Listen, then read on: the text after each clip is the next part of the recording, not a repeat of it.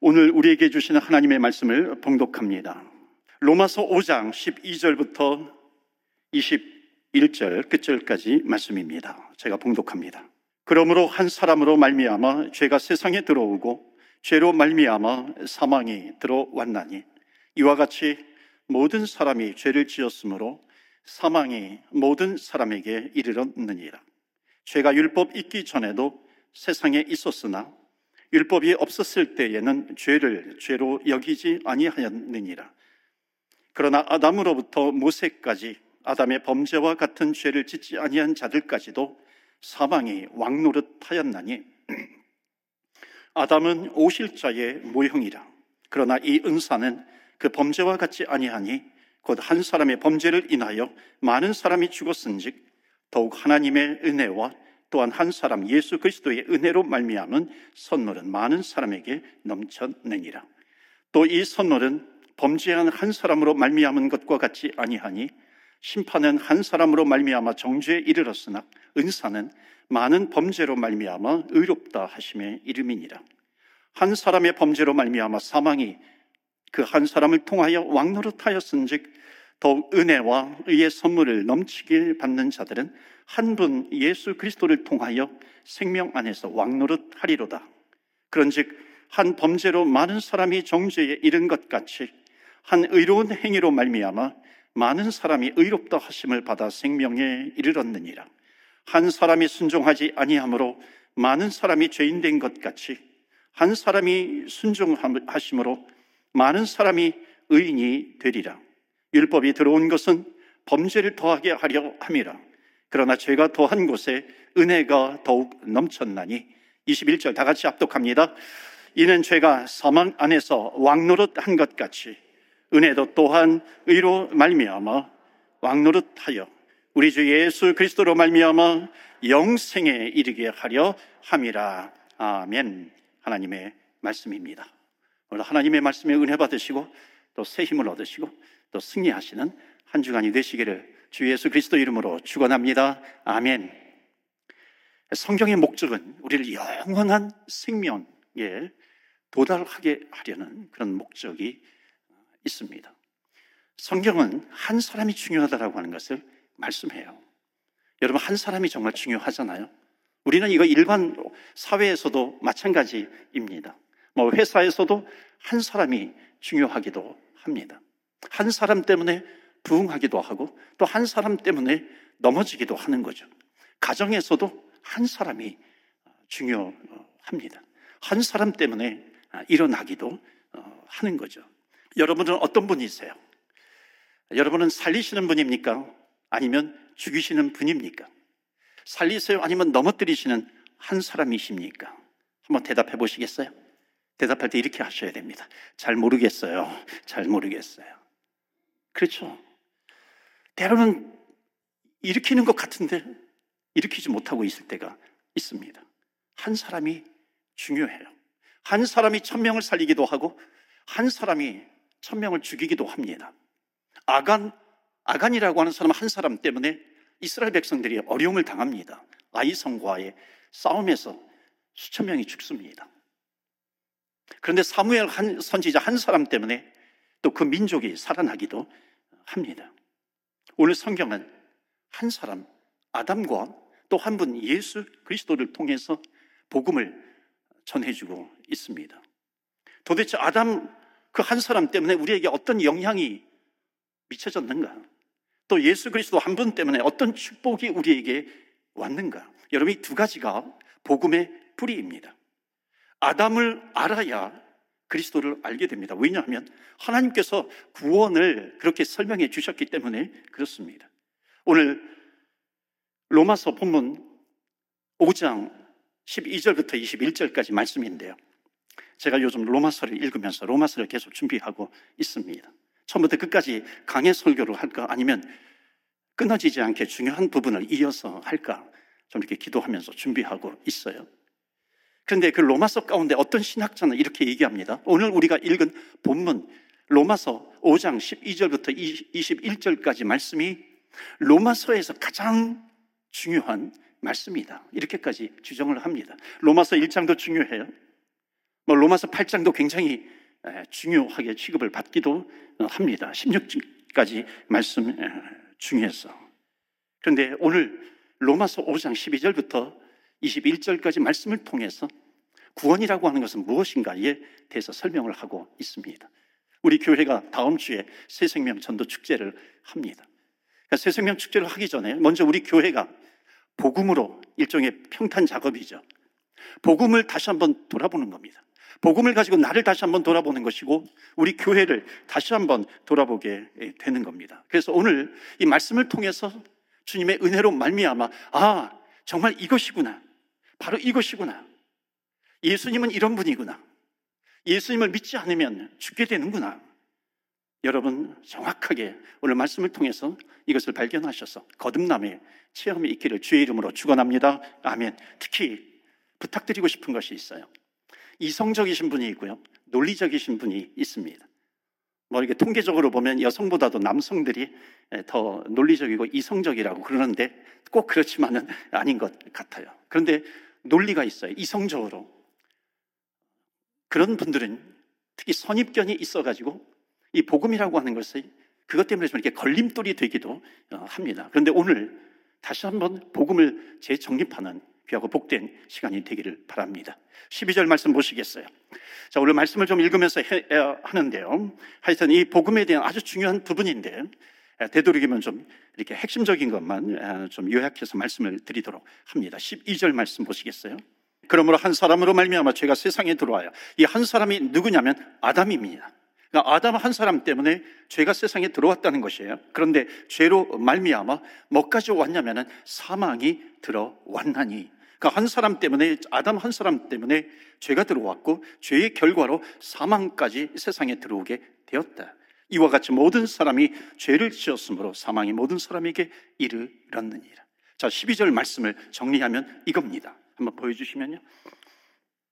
여기 인간 역사의 타락의 단계가 나옵니다. 첫 번째 한 사람으로 말미암아 죄가 세상에 들어왔다. 이게 성경의 논리입니다. 두 번째로 죄로 말미암아 death 사망이 들어왔어요. 그러므로 모든 사람이 죄를 지어서 사망이 모든 사람에게 이르게, 되었다는 겁니다. 자, 여러분, 이 말씀을 믿지 않아도 모든 사람이 세상의 모든 사람들을 죽는다라고 하는 것을 압니다. 그런데 이 세상에 어떤 철학과 논리로도 이 죽음의 이유에 대해서 설명하지 못하는 거죠. 그런데 성경은 분명히 그 죽음의 이유를 설명하고 있습니다. 죄로 말미암아 사망, 죽음이 왔다는 것을 말씀하고 있습니다. 자, 여러분 성경이 보여주는 것은 우리 모든 사람들의 마지막은 뭐냐면 죽음이라는 겁니다.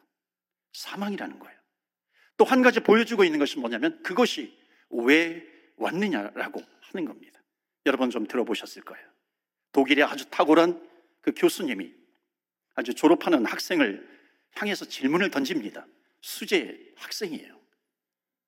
자네는 학교를 졸업하면 뭐 무엇을 할 것인가? 무엇을 하나? 예, 저는 어느, 어느 회사에 어, 들어가기로 결정이 됐습니다. 그 다음부터 이 교수님이 한마디를 계속해서 연이어 던집니다. 그것은 뭐냐면, 그리고, 그리고, and, 독일어로, und, und, und. 회사에 들어간 다음에 뭐 할 것인가? 예, 결혼해야죠. und. 아기 낳아야죠. und. 승진해야죠. und. 보스가 돼야죠. 사장이 돼야죠. und. 손주도 봐야죠. und. 그리고 그 다음에 그리고 다음에 결국 죽겠죠라고 대답을 합니다. 자, 이 교수님이 마지막으로 뭐라고 말씀하냐면 자네는 죽음에 대해서 준비가 되었는가? 이렇게 질문을 합니다. 우리 세상의 모든 사람들은 죽음을 맞이한다라고 하는 것을 다 압니다. 그런데 놀라운 사실은 죽음을 준비하지 않아요. 성경은 모든 사람들의 마지막은 똑같다고 이야기를 합니다. 그래서 로마서 5장 12절부터 14절까지 말씀을 한 문장으로 정리하면 모든 사람의 마지막 자리는 어디이냐라고 하는 겁니다. 이것이 오늘 첫 번째 주제예요. 모든 인류의 마지막 자리는 어디인가? 여러분, 어디예요? 마지막 자리는 불행하지만 무덤이라고 하는 겁니다. 마지막 자리가 어디예요? 물으신다면 여러분 우리는 대답하기 싫어해요. 알지만 대답하기 싫어합니다. 왜 그러느냐라는 거예요. 성경은 이렇게 말합니다. 창세기 2장 16절 17절 말씀 보시면은 하나님께서 아담과 하와에게 넌 선악과를 동산에 있는 각종 모든 열매 실과는 다 먹을 수 있어. 그런데 17절에 보면 선악을 알게 하는 나무는 절대로 따먹지 말라. 너가 그것을 따먹는 날에는 you will surely die. 너는 죽을 것이다. 이렇게 합니다. 그렇게 말씀하세요. 그런데 따먹어요. 그 죽음을 경험하게 됩니다. 그럼 이렇게 따질 수 있어요.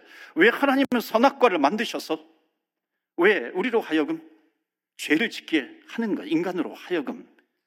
여러분, 이거는 뭐와 같으냐면, 여러분, 중력의 법칙이 있어요. 만유 인력의 법칙, 중력의 법칙이 있어요. 이것을 가지고 따지는 것과 똑같아요. 중력의 법칙이 왜 있어요? 라고 따지는 것과 똑같다는 겁니다. 그렇다면 두 가지 반응이 있어요. 그 법칙을 따라가든지 아니면 그것을 무시해 버리든지. 여러분, 중력의 법칙을 무시하는 사람은요, 여러분, 10층에서 연습하면 안 됩니다. 10층에서 연습하지 마세요. 여러분, 2층에서 정도에서 연습을 하면요, 떨어져 보세요. 그럼 다치죠. 뭐 다리가 부러질 수도 있습니다. 그러면 깨닫죠. 아, 이렇게 중력의 법칙이라고 하는 이 룰을 내가 따라가야 되겠구나 하는 것을 깨닫게 됩니다. 여러분, 이것은 우리가 선택할 수 없는 겁니다. 중력의 법칙이라고 하는 것은. 많은 사람들이 아담이 범죄해서 사망이 왔다라고 하는 것, 이것을 왜 인정하고 싶지 않으냐면은 이것을 우리가요, 신화 정도로만 이해하는 겁니다. 하나님을 못 믿는 사람들이요, 하나님을 왜 믿지 못하냐면 성경의 권위를 인정하지 않기 때문에 그래요. 여러분, 우리 대한민국의 조상이 누구입니까? 물어보면 단군이라고 많은 사람들이 얘기를 할 겁니다. 단군이 누구예요? 이게 곰의 아들입니다. 여러분, 한국 사람들에게 우리는 곰의 아들이에요. 당신은 곰의 아들이라고 얘기하면은 여러분 믿겠어요? 왜 믿지 않습니까? 이거는 신화라고 받아들이는 거예요. 이건 전설입니다. 그런데 성경을 전설처럼 믿는데 어떻게 믿음이 생기겠어요? 이스라엘 백스 이스라엘의 신화 정도로 이 성경을 믿는 믿으면 절대로 믿음이 생기지 않습니다. 하나님이 말씀하셨어요. 그것을 먹는 날에는 정령 죽으리라. 사탄은 뭐라 그래요? 죽지 않는다. 여러분 진리는 하나밖에 없는 겁니다. 왜 많은 사람들이 우리가 죄 때문에 죽는다라고 하는 것을 믿지 못하는가? 성경의 권위를 인정하지 않기 때문에 그래요. 여러분 이 세상에 많은 사람들이 많은 똑똑한 철학자들은요, 성경의 권위를 인정하지 않아요. 세계 경제가 지금 어렵다 그래요. 세계 경제가 뭐 위기에 빠졌다 그래요. 뭐 올해보다 내년이 더 뭐 어렵다고 이 얘기를 합니다. 우리는 어떻게 살 것인가? 우리는 생각하죠. 어떻게 해야 경제가 회복될 것인가? 저는요, 살 길은 하나밖에 없다고 믿습니다. 우리가 살 길은 경제가 아니에요. 우리가 살 길은 하나님께 있다는 것입니다. 이 세상에 하나님이 들어와야 돼요. 이 시대에, 이 시대가 하나님께로 돌아가야 된다는 것입니다. 하나님을 인정해야 돼요. 하나님을 다시 찾아야 한다는 겁니다. 거기에 살 길이 있는 거예요. 하나님의 원인이에요. 세계 역사는 하나님은 세계 역사를 아무렇게나 하실 수 있는 분입니다. 노아 시대 때에 모든 사람을 다 멸하실 수 있는 하나님이세요. 소돔과 고모라에 불을 내리실 수 있는 하나님이세요. 로마 폼페이에 지진을 일으키실 수 있는 하나님이세요. 그 외에도 지금까지 하나님은 수없이 많은 경고를 역사 가운데 해오셨어요. 많은 사람들이 하나님께서 아담 한 사람의 죄 때문에 우리에게 죽음을 주셨다라고 하는 것, 죽음이 왔다라고 하는 것 믿지 못합니다. 이것을 못 믿으면, 믿지 못하면 구원이 없습니다. 왜냐하면 구원이 필요하지 않기 때문에 그런 거예요. 세상에 수많은 철학자들이 또는 철학의 그룹들이 있습니다. 여기저기에. 뭐 영미 그룹도 있고요. 자기 논리로 이 죽음을 극복하려고 많은 노력을 했어요. 쇼펜하워, 니체, 뭐 살트, 수없이 많은 철학자들도 죽음을 극복하려고 노력했지만은 결국 그들이 죽을 때 남는 것은 두려움밖에 없었습니다. 왜 그런지 아세요, 여러분? 왜 죽음 때문에 우리가 두려워하는가? 죽음 이후에 대한 진리가 없기 때문에 그런 겁니다. 그렇기 때문에 두려운 거죠. 성경은 진리를 모르면 두렵다고 말합니다. 오늘 성경에 보면 한 사람 때문에 죄가 들어왔다고 말해요. 자, 이것을 이해시키기 위해서 그 죄 때문에 죽음이 왔는데 14절을 다시 한번 보시면요. 14절 다시 한번 보시면 뒷부분에 사망이 왕노릇했어요. 사망이 왕노릇했고 그 다음에 두 번째로 아담은 오실자의 모형이라. 아담은 오실자가 누구냐면 그리스도입니다. 그리스도의 모형이다. 그러니까 모형은 영어로 보면 패턴이라고 나와요. 패턴이에요. 오실 분의 아담은 오실 분의 모형 예수 그리스도가 오실 분인데 아담은 동일한 패턴을 가지고 그러니까 예수님과 아담은 동일한 패턴을 가지고 있다는 겁니다. 이게 굉장히 중요해요. 그러니까 아담 한 사람으로 말미암아 사망이 우리에게 왔어요. 왕노릇해서 왕노릇이라고 하는 것은 지배를 당한다는 겁니다. 사망이 왕노릇한 것 같이 그러니까 예수 그리스도도 뭔가 똑같이 이런 원리 패턴을 가지고 우리에게서 왕노릇 하신다라고 하는 것. 자, 이 원리가 뭐냐? 이 원리를 이것을 깨닫는 것이 복음의 비밀을 깨닫는 겁니다. 그래서 아담과 예수님은 똑같은 모형을 가지고 있어요. 그 패턴이 뭐냐 하는 겁니다. 이것을 이해하기 위해서 우리는 성경을 주의 깊게 보아야 합니다. 아담으로부터 아담의 범죄와 같은 죄를 짓지 않았어요, 우리는. 그런데 그런 사람들에게도 뭐가 임해요? 사망이 임합니다. 이게 무슨 얘기예요? 아담 같은 죄를 짓지 않는 사람도 죽는다는 겁니다. 죄의 이게 무슨 얘기냐면 죄에 대한 결과가 우리에게 있다는 거죠. 질문을 드려볼까요? 여러분, 죄를 지어서 죄인입니까? 죄인으로 태어났기 때문에 죄인입니까? 대답하기 어려우세요? 죄를 지었기 때문에 죄인이에요? 죄인으로 태어났기 때문에 죄인입니까? 우리는 고백해요. 알아요. 죄인으로 태어났다는 것을 알아요. 왜 우리가 죄인으로 태어나요? 아담의 후손이기 때문에 그렇습니다. 이걸 원죄라고 이야기해요. 그런데 이것은 예수 믿지 않는 사람들은 긍정하기가 어려운 겁니다. 그러니까 예수 안 믿는 사람에게 너가 죄를 지어서 죄인이야. 그러면 어느 정도 이해가 되죠. 그런데 아담의 죄 때문에 우리가 죄인이야. 이렇게 이야기를 하면요.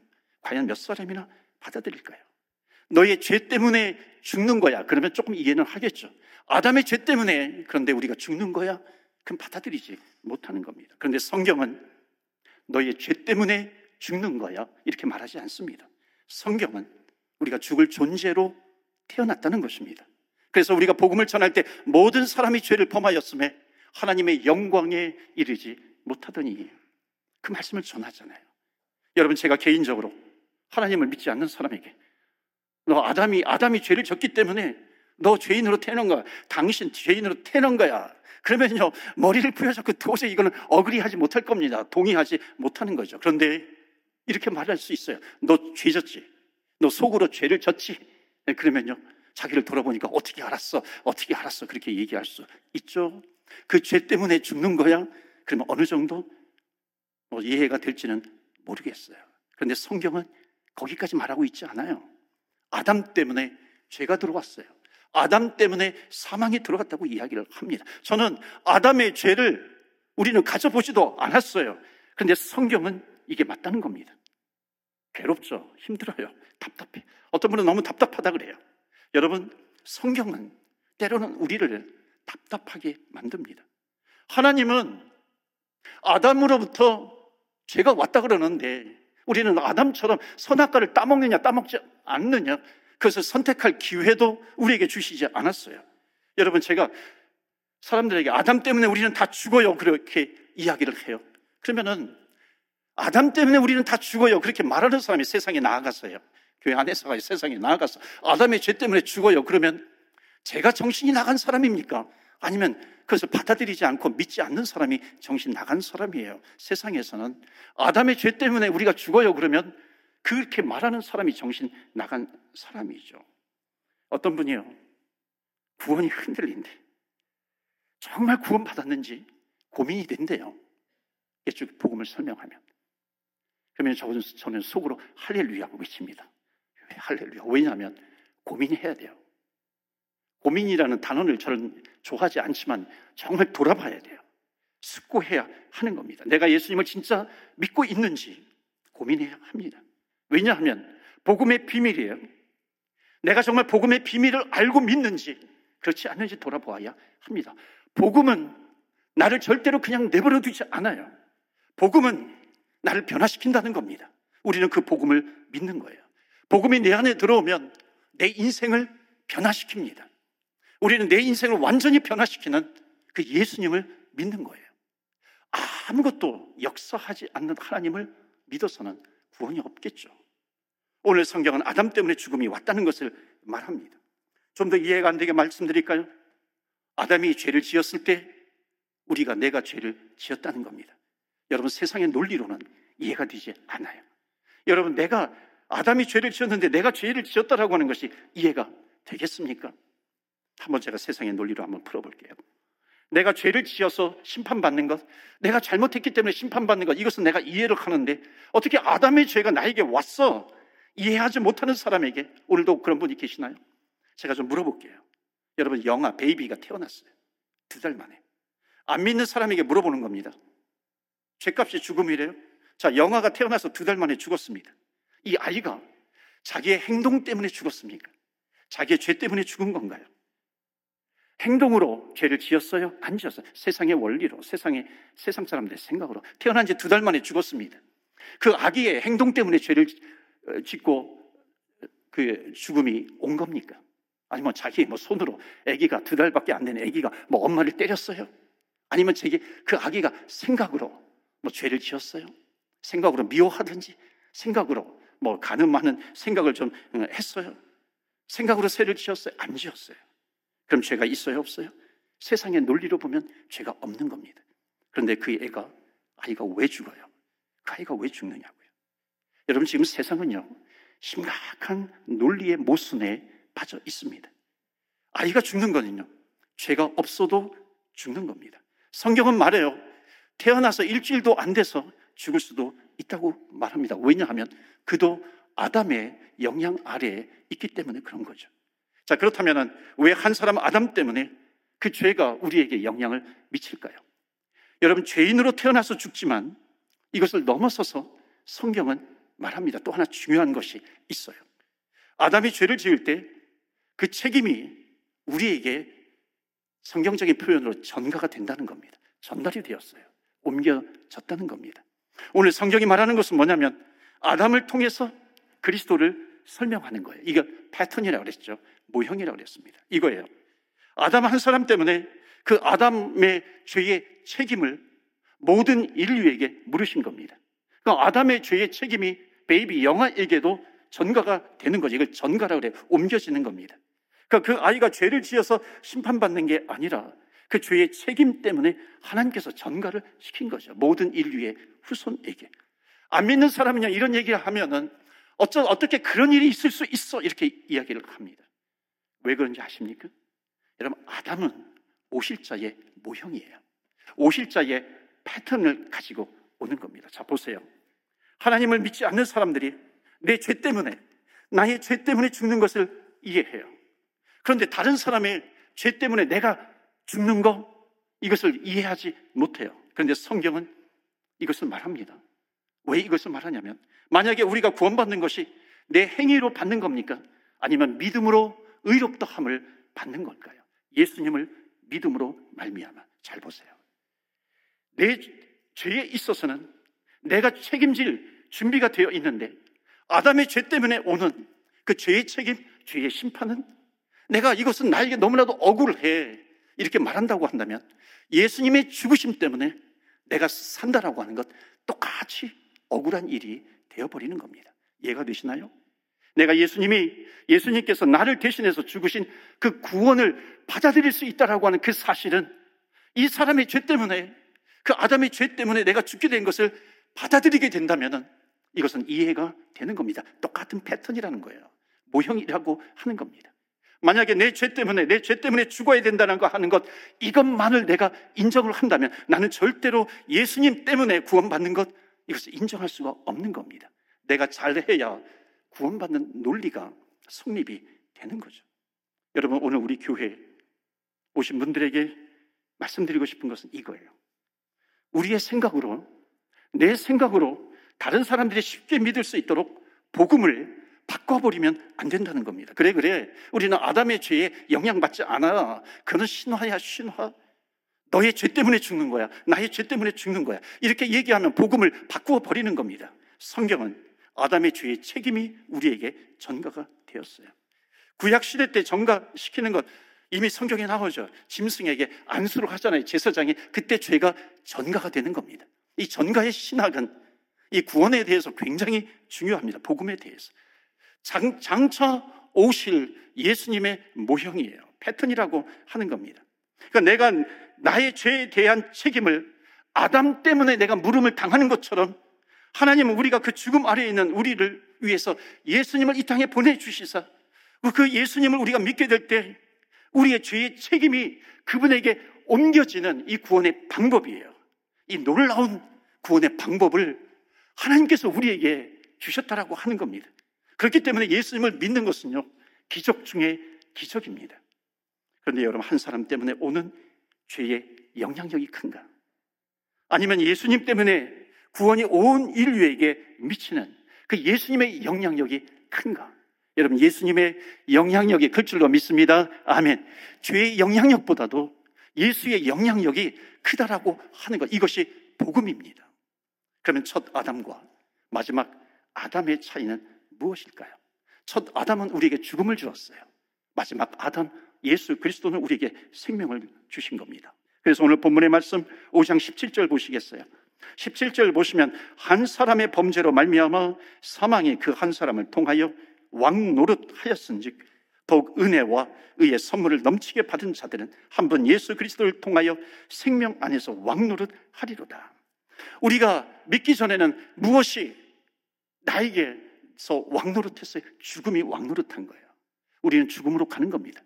그런데 예수님을 믿으면 무엇이 왕 노릇합니까? 생명이 왕 노릇하는 줄로 믿습니다. 아멘. 내가 예수님을 믿었으면 내 안에서 하나님의 영원한 생명이 역사하는 것을 믿습니다. 그렇기 때문에 두 번째 주시는 메시지 복음은 하나님 안, 아담 안에서 죽었던 자가 예수 그리스도 안에서 영원히 살게 되었다는 겁니다. 여러분 믿으십니까? 아멘. 아담 안에서 죽은 거예요. 우리는 아담의 후손 때문에 아담 때문에 죽은 겁니다. 그런데 예수님 때문에 산 것이에요. 이게 복음입니다. 여러분 제가 말씀드리는 것은 뭐냐면 예수님은 우리의 인생을 뒤집으신 거예요. 완전히 up down 시키신 겁니다. 뒤집으셨어요. 구원은 뭐냐면 죽을 사람이 살게 된 거예요. 인생의 역전승을 주신 겁니다. 이제 결론을 맺습니다. 뭐가 복음이냐면 제가 질문을 하나 드릴게요. 우리가 얻은 구원은 우리가 아직 죄인 되었을 때에 죄값을 치러주신 그런 구원이냐? 아니면 구원은 거룩해진 다음에 주시는 구원이냐? 여러분 거룩해진 다음에 얻는 구원이라고 한다면 여러분 우리는 너무 억울하잖아요. 착하게 살지 않았는데 어떻게 구원을 받아요? 그러니까 죄값을 예수님께서 치러 주시는 구원이라고 한다면은요. 착하게도 안 살았는데 어떻게 구원을 받아? 여러분 세상의 논리는요. 억울한 겁니다. 내가 잘 살아서 구원받아야지. 내가 의롭게 살아야 살아서 구원받아야지. 그런데 성경은 죄인 되었는데 구원해 주시는 겁니다. 누구 때문에? 예수 그리스도 때문에. 그렇다면 우리의 구원이 지켜지는 것이 내가 성화되어서 내가 거룩해져서 그 구원이 지켜지는 걸까요? 아니면 예수님 때문에 내 구원이 지켜지는 것일까요? 여러분, 이게 구원의 기초입니다. 여러분, 이게 흔들리니까 자꾸만 흔들리는 겁니다. 내 구원이 지켜지는 것은 예수님 때문이에요. 내 행위 때문입니까? 예수님 때문이죠. 그렇다면 여러분, 우리가 사업을 하다가 뭐 이런 예를 들 수 있어요. 어려워서 50만 불 정도가 손해를 봤어요. 그런데 어떤 한 사람이 50만 불을 주는 겁니다. 빌려주는 게 아니라 그냥 주는 거예요. 좋겠어요? 안 좋겠어요? 좋죠. 자, 50만 불을 받은 사람은 인생 망가졌다가 다시 일어난 겁니다. 자, 그 무료로 그냥 준 사람에 대해서 평생 어떤 마음을 가질까요? 1번, 다시는 그를 기억하지 않는다. 그럴 수 있을까요? 내가 또 죄를 지으면 그리고 또 내가 또 어, 저기 무너지면 망하면 50만 불을 또 주겠지. 그래서 또 일부러 망한다. 그러지 않겠죠. 마지막 세 번째 평생 감사한다. 뭐겠어요? 평생 감, 감사하면서 살지 않겠어요. 왜냐하면 그만큼 주셨기 때문에. 여러분 우리 죽을 사람을 살려주셨다라고 하는 것. 여러분 성경은 지금 이야기를 하는 겁니다. 복음이라고 하는 것은 죽을 자를 살려주신 거예요. 죽을 자 단지 병든 자를 살려주는 정도가 아니라 지옥에 갈 사람, 심판당할 사람, 멸망당할 사람, 형벌에 들어갈 자를 천국으로 인도해 주신 겁니다. 구원이라고 하는 것. 그렇다면 우리는 그분에게 어떻게 해야 할까요? 복음을 정말로 믿는다면, 여러분, 복음을 믿는다면 내 생에 역사가 나타나지 않겠어요? 실패했을 때 절망하지 않겠죠. 왜냐하면 나를 일으켜 주실 그분을 내가 믿기 때문에 나를 다시 살려주실 그분을 믿기 때문에 그런 거죠. 자녀가 먼저 떠난 분이 계세요. 저는 감정적으로, 감정적으로는 정말 마음이 아파요. 그런데 우리는 감정적으로만 말하지 않습니다. 왜냐하면 복음이 있기 때문에 그래요. 자녀가 떠나서 맨날 울고만 지내지 마세요. 우리는 슬퍼요, 아파요. 그러나 우리에게는 복음이 있어요. 우리는 천국 갈 사람들입니다.